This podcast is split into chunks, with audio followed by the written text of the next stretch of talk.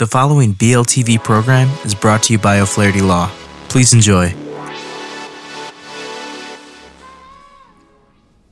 Welcome to Learn About Law. My name is Kevin O'Flaherty from O'Flaherty Law. I hope you enjoyed this video.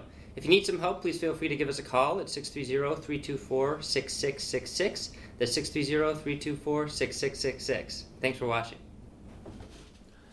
Hi everyone, this is Andrew with Learn About Law, and today I'm going to be talking about part two of our voting rights and voting by mail series, and I'm going to answer some of the common questions that we see coming through. So first, let's talk about the general pros and cons of mail-in voting. There are three main pros, first being convenience and satisfaction. So some studies have started to show that being able to fill out a ballot at home, take your time, and then mail the ballot is more convenient and satisfactory for voters. Second, we've got decreasing costs to state and county. So an increase in mail-in ballots means technically less workers might have to be at the polls. While this is theoretical still, some states that have elections that are all mail-in have shown a potential decrease in cost. Lastly, there's increased voter turnout, so more options should only lead to more people voting.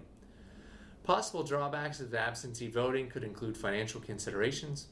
Because we haven't seen the potential cost of mail-in voting across all systems, it's hard to say if it will ultimately cost taxpayers more or less. Second is a chance for increased errors. This is the big political argument out there right now, and while the evidence seems to suggest there is not a significant, uh, statistically significant increase in errors with more absentee voting, we have yet to see the amount of mail-in voting that will occur this election. Third, differences in mail-in voting eligibility across different populations.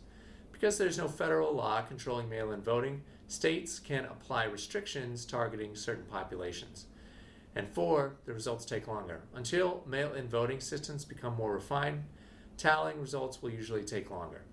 When you've completed your absentee ballot, you can return it by mail at a voting center or at a designated absentee ballot receptacle.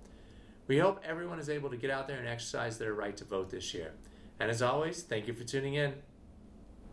Hi, this is Kevin O'Flaherty again. I hope you enjoyed that video. Uh, we have many geographical locations for your convenience, so if you need some help, give us a call at six three zero, three two four, six six six six. That's six three zero, three two four, six six six six. Thanks again for watching.